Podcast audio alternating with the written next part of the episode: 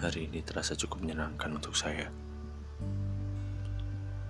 Sedikit banyak, saya bisa mengalihkan pikiran-pikiran saya. Entah kenapa, hari ini terasa cukup menyenangkan. Yang pasti, karena suasana di rumah tempat tinggal saya hari ini cukup bersahabat. Ya terbilang seperti realita hari ini berjalan sesuai dengan ekspektasi. Saya harus banyak bersyukur. Tentunya bersyukur untuk setiap harinya, menitnya, bahkan detiknya. Mungkin karena hanya beberapa menit saja, saya diberikan kesenangan ini bisa berdampak baik untuk saya menjalani satu hari ini. Kegiatan saya terbilang monoton. Layaknya pergerakan air tenang di hamparan sungai Pesanggerahan. Ah, saya mulai terlalu puitis.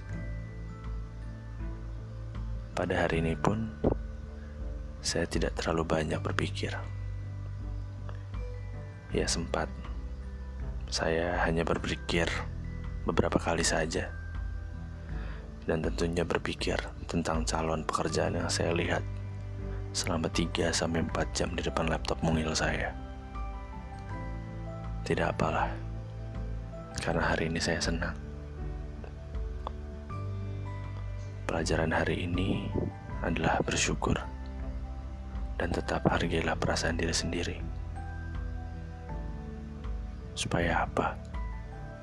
Supaya kita bisa tetap merasakan kesenangan.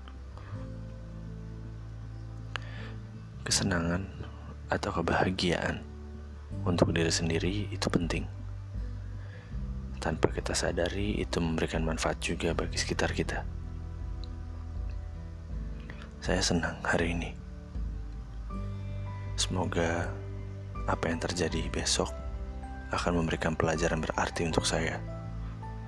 Dan tentunya kejadian-kejadian hari ini dapat menyemangati saya untuk menjalani hari esok.